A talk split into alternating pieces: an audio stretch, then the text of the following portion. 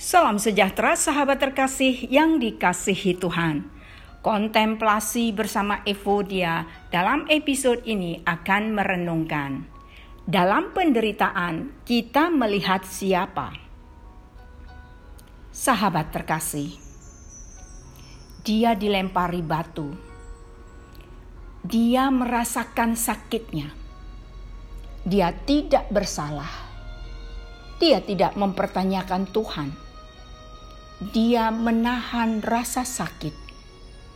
Dia tidak melihat orang yang melemparinya dengan batu. Ia menengadah ke langit dan melihat Kristus. Itulah alasan dia bisa memaafkan. Ketika dirajam, ke mana kita melihat? Jika kita melihat orang, kita akan menyimpan dendam. Jika kita melihat kepada Kristus, kita akan memaafkan.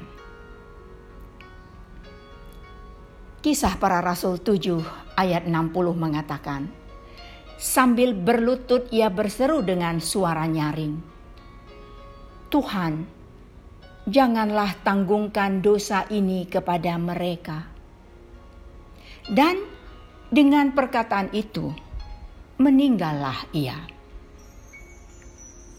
Sahabat yang dikasihi Tuhan, setiap kali kita dilempari batu, ingatlah melihat kepada Kristus. Jangan melihat orang dan menimbulkan kepahitan. Lebih banyak kita melihat Kristus semakin kita memilih untuk mengampuni.